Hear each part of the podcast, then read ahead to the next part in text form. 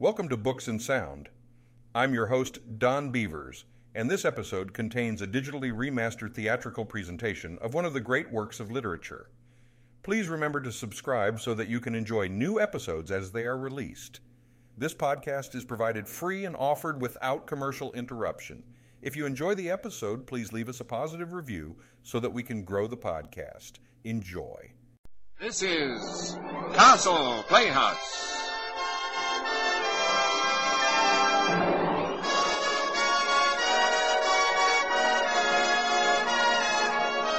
From the stages and studios, producers and playwrights of the world, your hosts, the brewers of Castle Lager, bring you the week's finest radio entertainment, Castle Playhouse.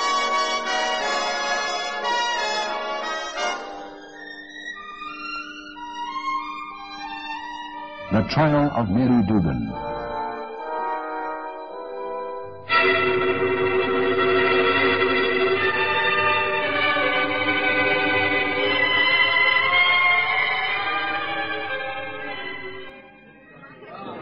Hear ye, hear ye, hear ye. All ye that have business draw near. Give attention and ye shall be heard. You may proceed, Mr. Prosecutor. May it please the court. Gentlemen of the jury, in the matter of the people against Mary Dugan. The people of this state are against the girl, and they have turned on her saying, You have killed. They've appointed me to represent them. I have been told to investigate this killing, and if, in my opinion, this woman is guilty, to place her on trial. I believe she is guilty, and I have brought her to trial. You, the jury, are here to hear the evidence and to determine whether she is guilty or not. Judge Nash is here to see that she is honestly and fairly tried. The people have placed this girl on trial for her life. We will show that she committed murder. In a jealous rage, she did murder her lover. Edgar Rice was found dead in the apartment of Mary Dugan. He had been stabbed in the back.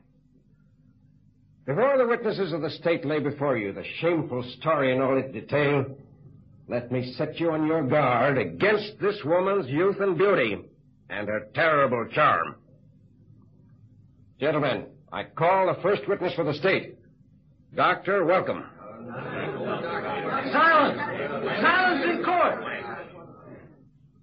You solemnly swear to tell the truth, the whole truth, and nothing but the truth. I do. Your name? James, welcome. You're on the medical examiner of the city? I am. In the course of your duties, you performed an autopsy on the body of Edgar Rice. I did. what was the cause of his death? An incised wound which penetrated the heart. Did the man suffer from any organic ailments? No. Then, in your opinion, his death was caused by a wound which penetrated his heart? The man was stabbed through his heart. Naturally, he died. That's all. Your witness, Mr. West. No questions. That's all, Doctor. Inspector Hunt!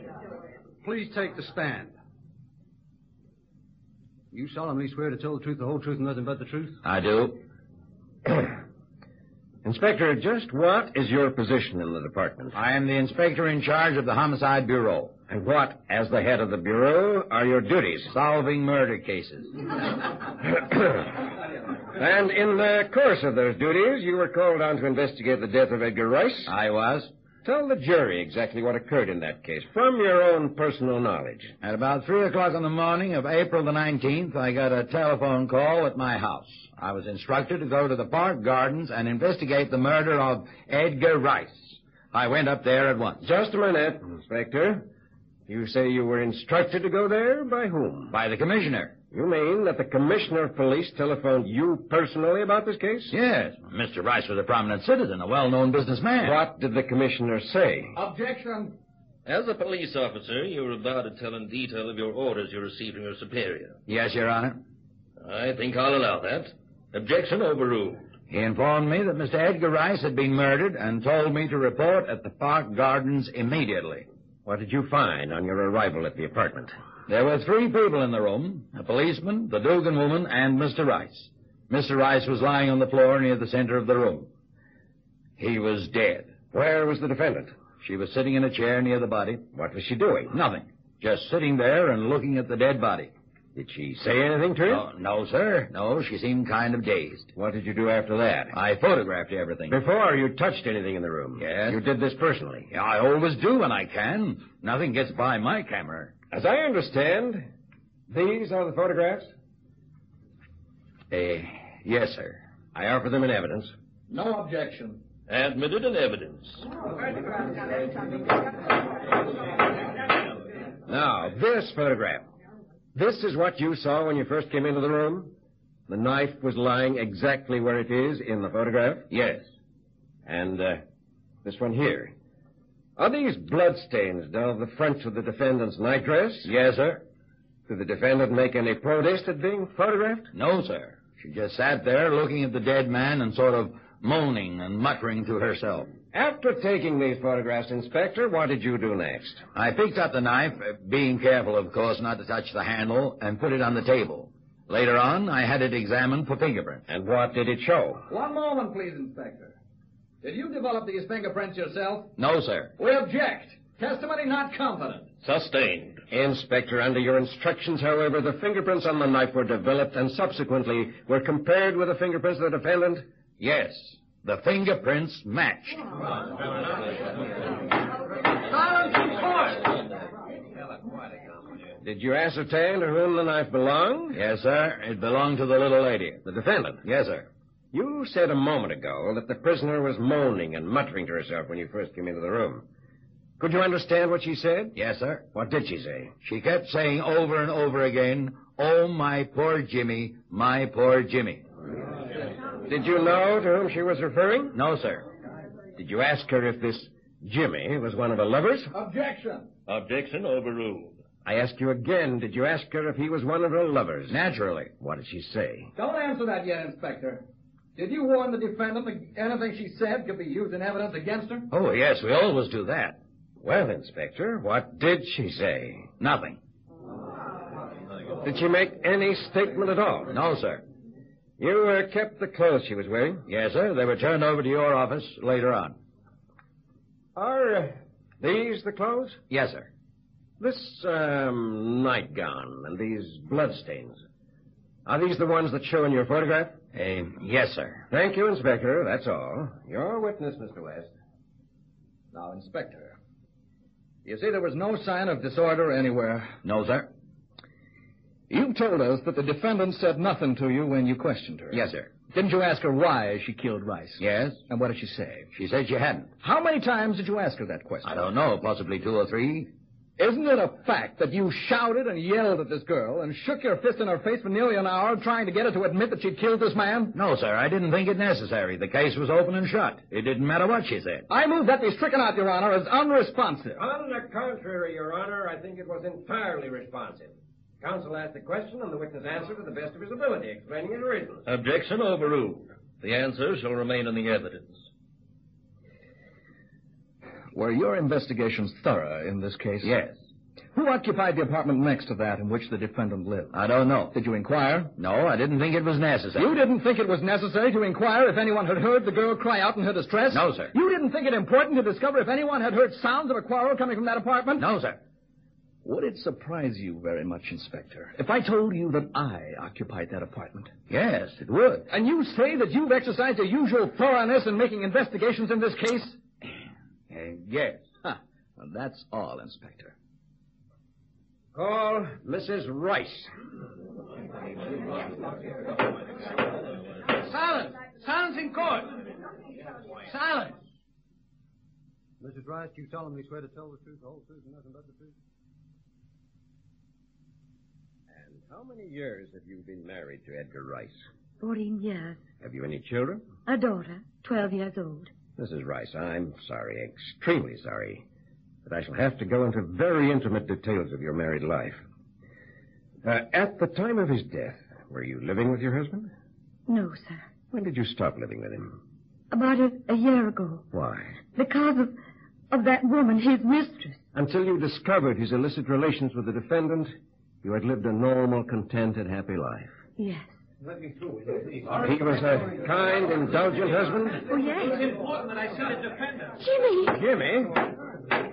What is the matter? Jimmy, you must go away. You mustn't stay here. I can't stay here, my dear. That's why I came. Silence! Young man, what is the meaning of this interruption?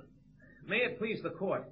I ask permission to remain with the defendant. No, you mustn't. I won't let you. Will you be quiet, young woman? What is your interest in this case? I am the defendant's brother. If there is any more interference, I shall clear the court. Now be seated, young man, and please refrain from causing any more delay in this case. Yes, Your Honor. Thank you, sir.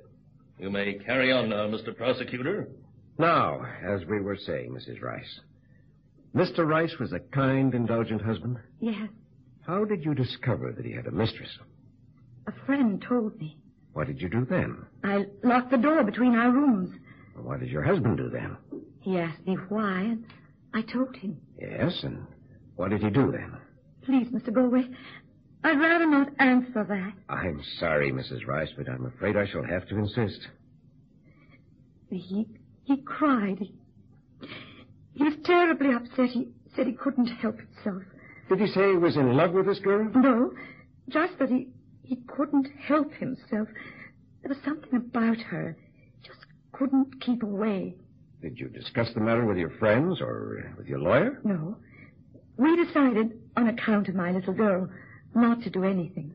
Did you make any further effort to get him to break off this uh, illicit relationship? Yes, I, I'm terribly sorry, Mrs. Rice. Take your time before you answer the question. What was your question, please? I asked you if you could remember exactly when it was you tried to make your husband give up this woman. It was the night he was killed, just after dinner. Your husband dined at home that night? Yes, How did the matter happen to come up again? something my daughter said at dinner. She looked up at us both and, in the strangest way and said, What's the matter? Don't you two love each other anymore? What did you say to that? Oh, we both laughed, and Edgar got very white and said, Why, of course we do. And then he looked at me. In the queerest way. After dinner, we went up to my sitting room, and then he asked me if I'd ever forgive him. He took me in his arms and cried and said that he'd been a fool, and that I was the only woman he'd ever really loved, and that he wanted to come home. And what did you do? I kissed him and told him that he, he was home. Did you know that he was going to this woman's apartment that night? Yes, Did he go with your consent? Oh, help me. I sent him You sent him? Why? because I wanted the thing ended. I wanted him to go and tell her that he didn't love her, that he didn't want her anymore. He promised he'd tell her I was the only woman he'd ever really loved. So that when he left the house, you expected his early return and the beginning of a new life together. oh, yes. That's all. Thank you, Mrs. Rice. Your witness, Mr. West. No questions, Mr. Galway. What? You're not going to cross-examine her? No, I'm not. What? You're going to let this testimony go unchallenged? I must conduct this defense in my own way. You must not interfere with me. Everything she said was a lie. Don't you see, Mr. West? You must expose her lie. Gentlemen, gentlemen, will you stop these personalities? If you wish to address the court, If then Your I- Honor pleases, I cannot have my carefully planned defense of this young woman interfered with. May it please the court. I think it is high time that someone did interfere. I regard the failure of counsel to cross-examine this witness as a most outrageous dereliction of duty. With all allowances for the youth and very natural feelings of the defendant's brother, I must insist on conducting this defense in my own way. And what's more, I cannot be interfered with by a mere boy. You mean you will not allow me to aid in the defense of my own sister? Not so long as I am acting for the defendant. My sister insists that. Your Honor, we both feel that this testimony has been too damaging. If it please your honor, it is perfectly apparent that the defendant is placed in terrible jeopardy by the interference of this boy. Unless I can proceed without further hindrance, I must respectfully ask to be allowed to withdraw from the case. Your Honor, I am an attorney at law, a member of a reputable firm of attorneys in San Francisco. I ask the permission of the court to act for my sister in this case. I think, Your Honor, that the prisoner should be thoroughly enlightened as to the serious results which may come from this sudden change of counsel. Young woman, for your own guidance, the court desires to state that he believes the defense has been conducted most ably, and that he personally can see no justification for the contemplated change of counsel. It would be most unfair of the court not to warn the defendant and to remind her that she is on trial for her life, and that the entrusting of her defense to a young, comparatively inexperienced attorney is a grave thing to contemplate. With this warning in mind, do you still wish to make this change? Yes, sir. Yes, sir. Please. So be it. I think, if the court permits it, it is most proper that I should withdraw from the case. And I would like to take this occasion to thank Your Honor for the commendation he has just offered for my efforts on the prisoner's behalf. And may I ask that the court's remarks be embodied in the record of this trial? They are so embodied, sir. Go ahead, Mr. Dugan. Mrs. Rice? You seem ill, Mrs. Rice. Yes, I'm not well. You seemed well until a few minutes ago. Surely you're not afraid of any questions I could ask you. You seemed perfectly well and strong when Mr. Galway was questioning you. Perhaps you can tell us all the exact moment you became ill. Oh, what's the use of all that, young man? If your honor pleases, I'm willing to make all sorts of allowances for this boy, but really, cross-examination of this sort is childish. All right, all right, I'll get on with it. Mary, will you please stand up? Now come here. No, closer. Now, Mrs. Rice, just what were your husband's words when he told you about this girl? Tell us right to her face what he said. Well? Oh, really? Your Honor, the witness is not able at this time to continue. I ask that we adjourn until tomorrow morning. You're sure that she's ill? Can't you see that for yourself? Silence. Oh, what's wrong with her then? She tells me it's the first time she's been in close contact with a lewd woman. Oh, that's the way you want it, huh? Your Honor, we object to an adjournment of this time. Mr. Galway, are you convinced that the witness is in no condition to go on? Well, it seems perfectly apparent, Your Honor. I think so, too. We'll adjourn until tomorrow morning. Is it understood, sir, that the witness will then be ready for cross examination? That is my understanding. Is it yours, Mrs. Rice? Yes. Court is now adjourned till 10 o'clock tomorrow morning. Everybody rise.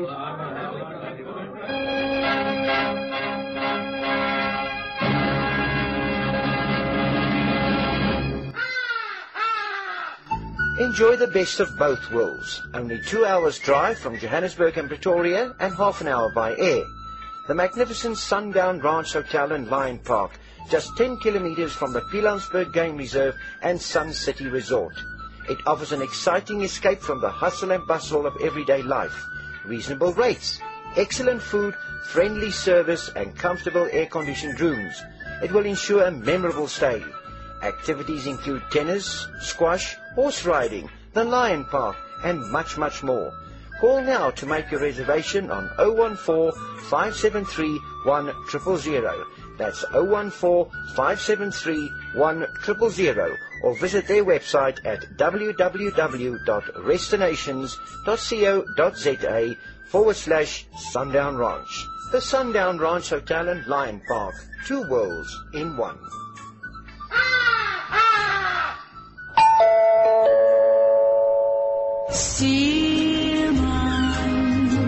Die goeie ou dae van Springbok Radio is terug. 20 onverkrygbare liedjies nou op een CD. Met al jou gunstelinge, Virginia Lee, Cora Marie, Anton Goosen, Sonja Herold, Cupido en vele meer. Herleef Springbok Radio, Afrikaanse treffers.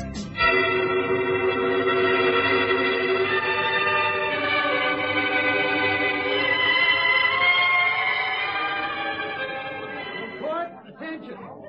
Attention, court. We can proceed with this case if the spectators deign to remember that this is a court of law and not a fairground. You may proceed now, Mr. Prosecutor. Your Honor, may it please the court. Mrs. Rice suffered a complete nervous collapse on arriving home last night. Her physician advises me that it will be impossible for her to appear in court for several days. I have here physician's letter to that effect. Mr. Dugan? I am, of course, anxious to proceed with the cross-examination of Mrs. Rice, If but... the court pleases, I was about to suggest that we proceed with the trial, postponing the cross-examination of Mrs. Rice until such time as she is able to appear. Well, I can see no objection to that. Provided I am allowed to interpolate and cross-examine Mrs. Rice at any stage of the proceedings I see fit. That is exactly what I was about to suggest. It is so understood. Proceed, gentlemen. That is our case. But they will rest. Move that the case be dismissed for lack of evidence. Denied. Exception. May it please the court. Gentlemen of the jury, I have been up all night listening to the stenographer read the evidence in this case. It is pretty terrible, isn't it? Just how terrible it is to me, you cannot understand at this moment. But later, you will. After I heard the appalling testimony against my sister, I talked with her. She hasn't any idea who killed Edgar Rice. Neither have I. When questioned by the police, she was quite frank. She told them everything that she could tell them. One thing she did keep a secret from them was the identity of Jimmy. I'm quite sure the district attorney is terribly disappointed in finding that the mysterious Jimmy was only the girl's brother. What defense can I bring forward? My sister has no witness. I have no witness. I have only a certainty in my own heart that my sister didn't do this terrible thing. I have been advised by a brilliant lawyer in this city that the cleverest thing Mr. West did in his conduct of this case was to waive the cross-examination of Mrs. Gertrude Rice. He said to me, my boy, that woman has the sympathy of the jury. If you put that woman on the stand, handle her with gloves. Gentlemen, I have no gloves. I want the truth. I want you to have the truth.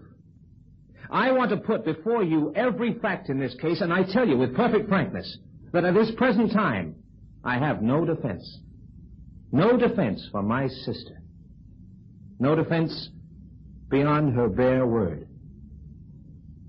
I call to the stand Mary Dugan. If the spectators in this court cannot remain silent, I will have the court cleared. You solemnly swear to tell the truth, the whole truth, nothing but the truth? I do. Mary, you understand exactly what the clerk of the court said just now? Yes. You have sworn to tell the truth, the whole truth, and nothing but the truth. You understand that? Yes. What are you afraid of, Mary? I don't know. Don't you know that if you're innocent, there isn't anything to be afraid of? Yes. What is your full name? Mary Elizabeth Dugan, How old are you? almost 30, Where were you born? in a tenement in West 4th Street. You remember your father? Yes. Was he a nice, kindly, indulgent father? He was a drunken brute. And your mother? I don't want to talk about my mother. She died when I was 14. So, at the age of 14, you were left without a father or a mother, Yes, except for your brother. yes, How old was he at the time? eight. Did you have any money? No money. What did you do with your brother? I hid him so the Children's Society wouldn't get him. And what luck did you have with that? I didn't have any luck. They took him away from me. The place they put your brother in. What was it like? It was terrible. Terrible. Weren't they kind to him? Yeah, I guess so, but there were 2,000 boys. Why, Jim, you might as well have been in prison. Can't you remember? How did that affect you? I wanted to get you out. And did you? Not for two years. I'm very interested in knowing how you got your brother out, so we'll skip the two years and come down to that time. What were you doing then to earn a living? I was working in a departmental store. How much did they pay you? $20 a week. And out of that $20, you paid your rent and your clothes and for food. Yes, Hard work, wasn't it? kinda. And all this time, did you see your brother? Every Sunday. And was it this time when you were getting $20 a week that you got him away from the home? How did you do that, Mary? Somebody helped me. Why? I had something you wanted. Oh? In what way did he help you? It got me a better place and gave me a hundred dollars a week. And what did you do with the money that he gave you? I paid a lawyer to get you out. The man who gave you the money, Mary, what did you give him for the money? I gave him what he wanted. Did you tell him that you were only 16? Yes. What was the name of that man, Mary? I don't want to answer that. He's a gentleman, and now he's become the president of the bank. Why, if a, if a thing like that came out, it, it'd ruin him. You say that the man who seduced you was a gentleman? Yes, sir. I don't think the witness need tell the gentleman's name. Mary, if it hadn't been for your brother, would your life have been what it has been? I don't know. But I'll tell you one thing. If I'd hated every minute of it, last night would have paid me for everything. Because last night was just hell for me. When my brother came to see me in the jail, he, he just sat there without saying anything. He, he was just like chalk. And when I got through chatting and everything, he, he, he didn't say a word. And I said to myself, this is the finish. And, and what do you think he did? He got up and he came over and he kissed me. I've been kissed a million times in my life before, but I've never had a kiss like that. Mary. Mary, how long have you been living as Rice's mistress? About a year? And before Mr. Rice, you lived with other men? Yes. How many? Four. So that from the time you were 16 years old, there'd always been a man in your life. Some man with money. Yes. And a good part of that money you spent on your brother? Yes. Were your relations with Mr. Rice happy? He was always kind and thoughtful. Mrs. Rice has testified that on the night of his death, her husband had gone to see you for the purpose of breaking off his relations with you. Did he say anything to you about that? No. When he came to see you, was his manner different in any way? Yes, he was terribly angry. He made an awful scene. Had he been drinking? No, but he was yelling and shouting and making threats. What about? He found out that his wife was untrue to him. What was that? Mary, what did you say? He'd found out that his wife was untrue to him. He'd only just found out that day. So he was raging about his wife. Yes, he yelled at the top of his lungs, and he kept yelling louder and louder and louder. Could people living on the same floor have heard him? I don't see how they could have helped it. Objection. Her opinion is not fact. Sustained. If the witness knows that anyone heard the noise, she can so state. Mary, you feared he would be heard, and you tried to quiet him. Yes, but I couldn't for a long time. He kept shouting he was going to change his will. He said he was going to kick his wife out of the house. Did he name the man? No, he didn't. He was, he was terrible about his wife.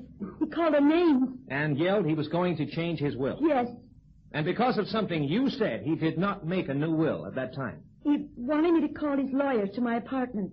Well, well, it was late, and I told him it could wait till the morning. Then what happened? He got more sensible. I told him he had a nerve to yell about his wife like that. What was he after all? Oh, he loved that. It was just the kind of opposition he wanted. He said he was a law unto himself, and he could do as he liked, and that no woman could do anything to him. I laughed at him and told him that he didn't own me, and that I'd do as I liked always. Well, of course, that took his mind off his troubles. He had me to conquer again. No, Finally, we went to bed. I don't know how long I'd been asleep, but he woke me. He was groaning and, and crying out that he was going to die. I was, I was terribly frightened. I'd never seen him sick before. I didn't know what to do, but, but he told me to get him something at the drugstore, that it was acute indigestion, and he kept telling me not to call a doctor. And I, I saw he was, he was really in terrible pain. So I, I put on my slippers and a fur coat and I ran out. The elevator boy says that you did not go out all that night. I used the stairs. I rang the bell for the lift, but he didn't start the elevator, and I couldn't wait. I was awfully frightened. I, I, I ran down to the corner, but the drugstore was closed. I, I went back to the apartment, and I'd made up my mind that no matter what he said, I was going to call a doctor. When I got into the foyer, I saw the elevator wasn't on the ground floor, so, so I ran upstairs. Go on, Mary. Was the door of your apartment open? Try to remember. No, I can't remember. I can't. It must have been open. Objection. The witness has already testified that she can't remember. Sustained. You went back to your apartment. What did you find? He was lying on the floor, on his face, and a knife was sticking out of his back. I stared at him for a second. I- I didn't know what to think. I didn't know what. Objection. What the prisoner thought is immaterial. Sustained. Tell the jury what you did. pulled out the knife. I tried to lift him up, but I couldn't. So I just sat on the floor and held him in my arms. His eyes were open, and he was looking at me. I, I thought he wanted to say something, but he didn't. He said nothing. What did you do after that? I can't remember, not exactly. I, I must have phoned the police for help. It, it, it's awfully hazy. But I, I know the police came into the room. When Mr. Rice was talking about a new will, did he say what he was going to do with the money? He said he was going to leave it to me. And you told him to wait till the morning. Yes, Mary, what was your feeling for this man? I was fond of him. He was good to me. Oh, I don't mean about money entirely. He was kind and thoughtful. And you swear you did not kill him. I did not kill him. Your witness, Mr. Galway. You say that at the age of 16, you sold yourself for $100 a week. Well, you did, didn't you? Yes, And you have from time to time made what the automobile dealers call a resale, haven't you? Objection. I think he can ask that question. Exception. The district attorney knows that this is not a proper form of cross-examination. Well, I'll put the question in another way. You understand, of course, that I wouldn't do anything in the world to hurt the sensibilities of a woman like yourself. You have, from time to time, lived as the mistress of other men. Four, I think you said. yes. How did you meet these men? I don't remember. Pick up any of them on the street? Objection. Witness declines to answer on the ground that her reply would tend to degrade and incriminate her. Your Honor, we can't see how any reply this witness could make could possibly degrade her any more than she has already degraded herself. Mr. Dugan, I think I have the right to know the methods by which she plied her trade. Very well. We withdraw the objection. Well? I have never picked any man off the street. Then all the men to whom you sold yourself were uh, properly introduced? Is that it? That's not easy to explain. Mr. Rice paid you a thousand dollars a week. What did the others pay you? I can't remember. Oh, come, come now. Surely you can remember business details like that. It wasn't like that at all. They took care of me, and they gave me things because they wanted to. There were never any business arrangements. That would have been horrible. Huh. Did you love any of these men? Yes. Only one. Did you take money from him? Yes. And I loved everything he did for me. Every penny he gave me. What was his name? I won't tell you. You know you can be sent to prison for not answering. I'm in prison now. Your Honor, do I have to answer these questions? What possible difference can it make to anyone but me? I withdraw the question. Now, as a matter of fact, young woman, Mr. Rice came to you that night. You found he was nervous, upset about something. You cajoled him into going to bed. His conscience wouldn't let him rest. He broke down and confessed to you that he was leaving you forever. No, no, that he his didn't say wife that. had forgiven him and he was going back to her. He tore himself out of your arms, left that unholy bed, and started to dress. And you, wild with rage, followed him and stabbed him in the back. It's a lie, it's a lie! You ought to know you're an expert. No more questions. Mary, will you stand up? Take that Bible in your hand. Do you swear? Witness has already been sworn. I want her sworn for me. Mary, do you solemnly swear to tell the truth, the whole truth, and nothing but the truth? I do. Mary, did you kill Edgar Rice? No, Jimmy. That's all. Just a minute. What church do you go to? I don't go to church. That's all. That's all, Mary. Call Gertrude Rice. Gertrude Rice. You know perfectly well that Mrs. Rice is not able to be here. Because she's ill? Certainly, because she is ill. And will you bring her here the first moment she's able to appear? Oh, Your Honor, how often do I have to repeat? That's it? all I wanted to know. Call Patrick Kearney. Patrick Kearney. Patrick Kearney, you swear to tell the truth, the whole truth, nothing but the truth? I do. Your name and occupation? Patrick Kearney. I'm an operative with the Civic Detective Agency. In pursuance of orders from me, what have you done today? Followed Mrs. Rice. And what have her movements been today? She left her house at half past nine this morning and drove for the office of the United States Steamship Lines. She purchased a ticket for herself on the Leviathan, leaving tonight. Do you know this? Do you know this of your own knowledge? I stood next to her when she did it. I ask that a warrant, I ask that a warrant be issued for the arrest of Gertrude Rice. The witness is trying to escape the jurisdiction of this court. I'm sure there is some mistake. Her physician said that. I don't care what her physician says. This woman is planning to escape to Europe. I want her here. And if the district attorney is conniving with Mrs. Rice to enable her to evade... Order in court! Order! Mr. Galway, how soon can you have this witness in court? Within the hour. Again, I ask for a warrant for the arrest of Gertrude Rice. I think this young man is unduly excited. Your I'm not Honor. interested in what the district attorney thinks. I want that woman on the stand. The court will take a recess for one hour.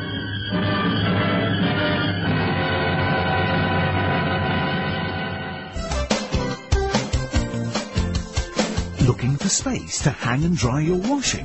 Washline distributors have the solution. Their rotating and fold down washlines take up the smallest spaces. Ideal for townhouses, simplexes and balconies at affordable prices. Galvanized or powder coated and available in five different colors. For 24 hour delivery, installation, reliable and friendly service, phone Washline distributors on 011 792 2486. That's 011 792 2486. Wash lines for every space and need. Splish, splash the water hog, splash them all day long. Using up the water, it's too late when it's gone. If you want to help him, this is what to do. Make sure the water hog is never, never you. Just make sure the water hog is never, ever you.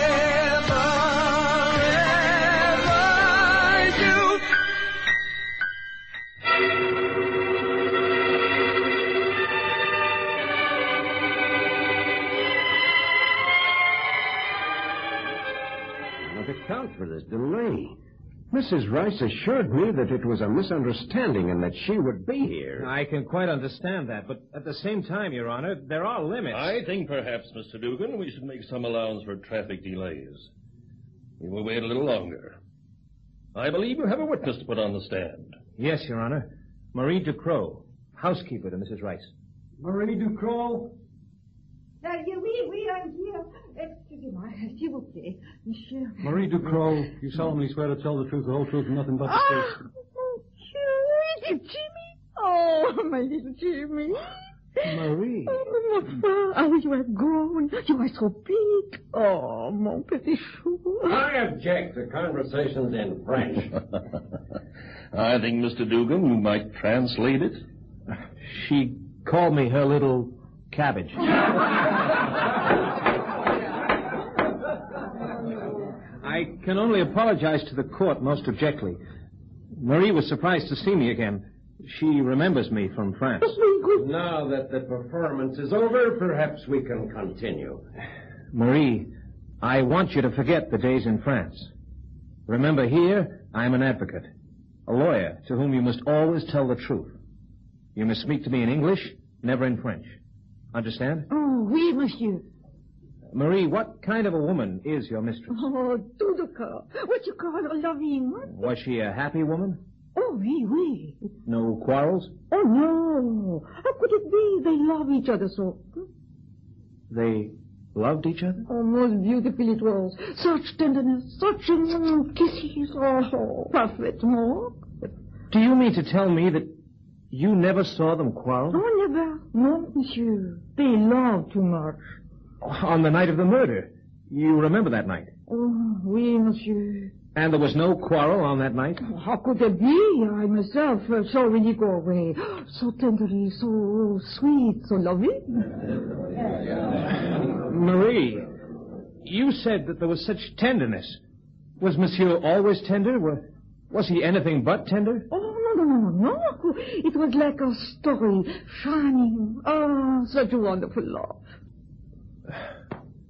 That's all. Your witness. My compliments, madame. You have been most clear in all you've told us about your mistress and her husband. I never oh, thought. Monsieur Rice!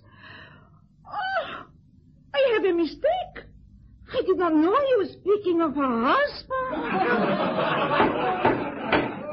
husband. You uh, did not think we were talking about Mr. Rice? No. Then who? uh, Never mind. That's all. Marie, who did you think we were talking about? Why, uh, the other? So there was another. Why, of course. Oh, Why not? And this other one had a name? But certainly, sweet, uh, Jean Sweet. This disorder must stop. Marie, are you sure that's his name? oh, oui, always Madame call him that when she speak to me. And are you sure that he was the lover of your mistress? Objection. Does the court wish me to ask the witness how she knows the fact? I think we can take that for granted. Objection overruled. Marie, do you know where this Mr. Smith lives? No, Do you know his telephone number? I do not know. Did Mrs. Rice remain home the night of the murder? No, she, she go out. How did she act at the time? Objection. Did you see her when she returned? But of course I was waiting for her. Did Mrs. Rice tell you where she had been? No, she just said she was malade, uh, what you call kind of sick. Uh, she, she told me to put her to bed. And did you think she was ill? Objection as to the conclusions of the witness. Sustained. What signs of illness did she show? Oh, uh, one minute she was uh, hot, uh, the next she was uh, trembling cold, uh, shaking all over. Which might have been signs of great excitement caused by a quarrel with her husband. Objection. Strike that out. Did you call for a physician? No, Madame would not let me. She was sick, but she wouldn't let you send for a doctor. No. That's all. Oh, merci, monsieur. Just a minute. Monsieur? Can you tell us what this Mr. Smith looks like? Oh, uh, charming, monsieur. What you call uh, her? Nice. Hmm. Hmm. Was he short or tall? No, monsieur. Neither short nor tall. No. Well, that's something. What uh, color hair did he have? Uh, but brown. No, black, I think. I'm not sure. Huh. What about his eyes? I suppose he had Oh, eyes. oui, oui. What color were they? Euh, Uh, blue. Dark blue. Hmm, that's something anyway. Now, what about his face? What kind of nose had he? Oh, one to smell with. So this is what you asked me to believe.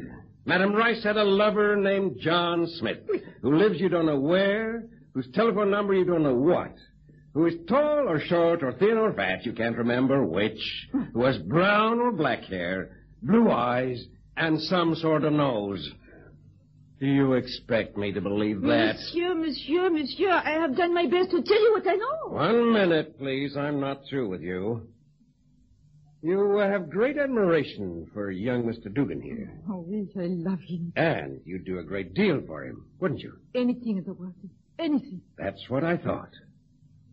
Of course, you'd lie for him. Don't answer that question. I object, Your Honor. This is most Sustained. I think, Mr. Galway, if you want to impeach the witness, you have to take some other method. If the district attorney feels that my witness has committed perjury, why doesn't he take some action in the matter? This grand gesture of his is, of course, meant to impress the jury. Madame, did anyone promise you money for your testimony? No, monsieur. Did you talk the matter over with anyone before you came into court? No. If monsieur thinks I have lied, then monsieur is a fool. That will do. I will ask Your Honor to have the witness detained. I shall presently decide whether or not to have her committed for perjury. I dare you to have her arrested for perjury. I'll have her out in ten minutes on a writ, and you... Nevertheless, I want her detained. One of your men take charge of her, Inspector. That's all Oh, right, Marie. Marie, I'll take care of you. Marie, just sit down quietly. You'll be all right, Marie. Oh, All right, Jimmy. If you say so. Inspector, from your investigations, you have stated here that for various reasons, the wound which caused Mr. Rice's death was inflicted by a knife held in the right hand. That's right. The only way it could have been done. She was standing in front of him, and she was in his arms when she stabbed him in the back. Oh, come now, Inspector. Uh, hold this knife in your right hand. Right. And stab this dummy in such a manner. Right. The knife going from left to right. Yeah. Right. Now, if I turn this dummy round, standing behind the dummy, try it again. Left hand. Uh-huh. Left-handed. Oh, good heavens. Left-handed. That's right, Inspector. That's all. Thank you. If Your Honor pleases, Mrs. Rice has arrived. Mr. Dugan? Please get her on the stand. Mrs. Rice? Mrs. Rice. You've already been sworn and is still under oath. Mrs. Rice, why didn't you come to the court as promised? I've been ill. And you thought a trip to Europe would do you good. I, I didn't understand. I, I thought I was to stay away until I felt better. I see. Will you uh, please write your name on this slip of paper? No, Mr. Dugan, I am not left-handed. Mrs. Rice, where were you between eight and half past on the night of your husband's murder? I went for a walk. With whom? Alone. You said that when your husband went out that night, it was with the understanding that he would return shortly, that you had forgiven him and that you anticipated a happy reunion. Is that why you went for a walk? I was nervous. I thought a walk would do me good. On the night your husband was murdered, didn't he accuse you of having a lover? Certainly And not. having made that accusation, did he not tell you he was going to divorce you? My husband left the house that night to discard his mistress and for no other purpose. I ask that the witness be instructed to answer my question. I think that that question has been answered. Mrs. Rice, I'm afraid you'll have to give direct answers to direct questions. The direct answer is no. It's a lie. It has been shown here that you had a lover. A witness has described your kisses and lovemaking. Whoever told you that is a liar. And you never had a lover? No. No, I tell you. No. I, I am right now. Just a minute. May it please Your Honor, I've been subpoenaed and I Oh, thought. I- yes, yes, Mr. West. There are one or two questions that I want to ask you in a moment. Will you please wait? Certainly. Mrs. Rice, isn't it a fact that your husband threatened you with divorce and said he was going to throw you out of the house? No. He said I was the only woman he'd ever really loved. Voila! W- Oh! What is it, Marie? What? Oh, there he is. Mr. Sweet, the charming lover of Madame Rice. It's a lie. Uh, that's all. That's all, Mrs. Rice. Thank you. I call Mr. West.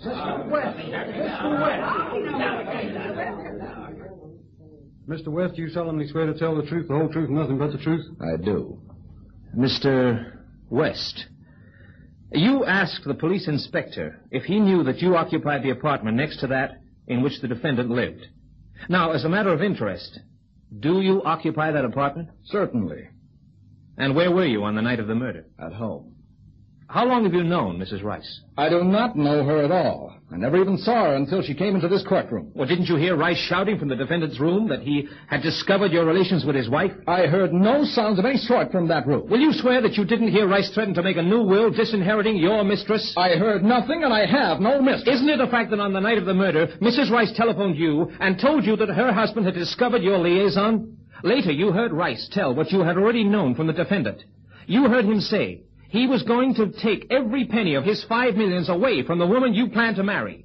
And you heard later his cries of agony through your half-open door, and you saw Mary run out of the apartment, and then you killed. For five million dollars, you killed Rice. Don't answer that question.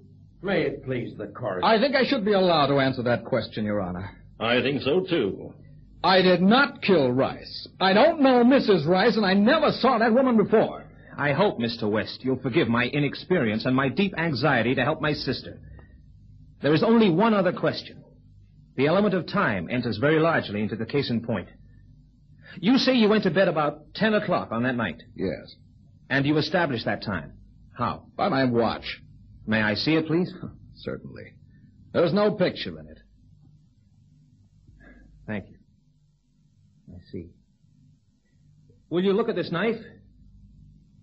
Have you ever seen this knife before? Not until I saw it here in the courtroom. Are you sure? Here, catch. But... I offer in evidence the left-handed lover of Gertrude Rice and the knife with which he committed the murder. That's our case, Your Honor. We submit our case on the evidence and ask for a verdict. The state submits the case to the jury without argument. Members of the jury, you are the sole judges of the facts, of the guilt or innocence of this woman. You are not here to say who killed Edgar Rice.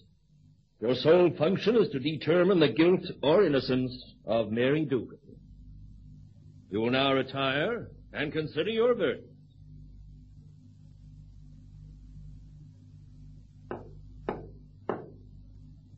Have you agreed upon your verdict? We have. Just a moment. I'll have no demonstration here. The attendants will place under arrest anyone who causes a disturbance. Prisoner, stand up. The jury will look upon the prisoner. The prisoner will look upon the jury. How say you? Guilty or not guilty? Not guilty.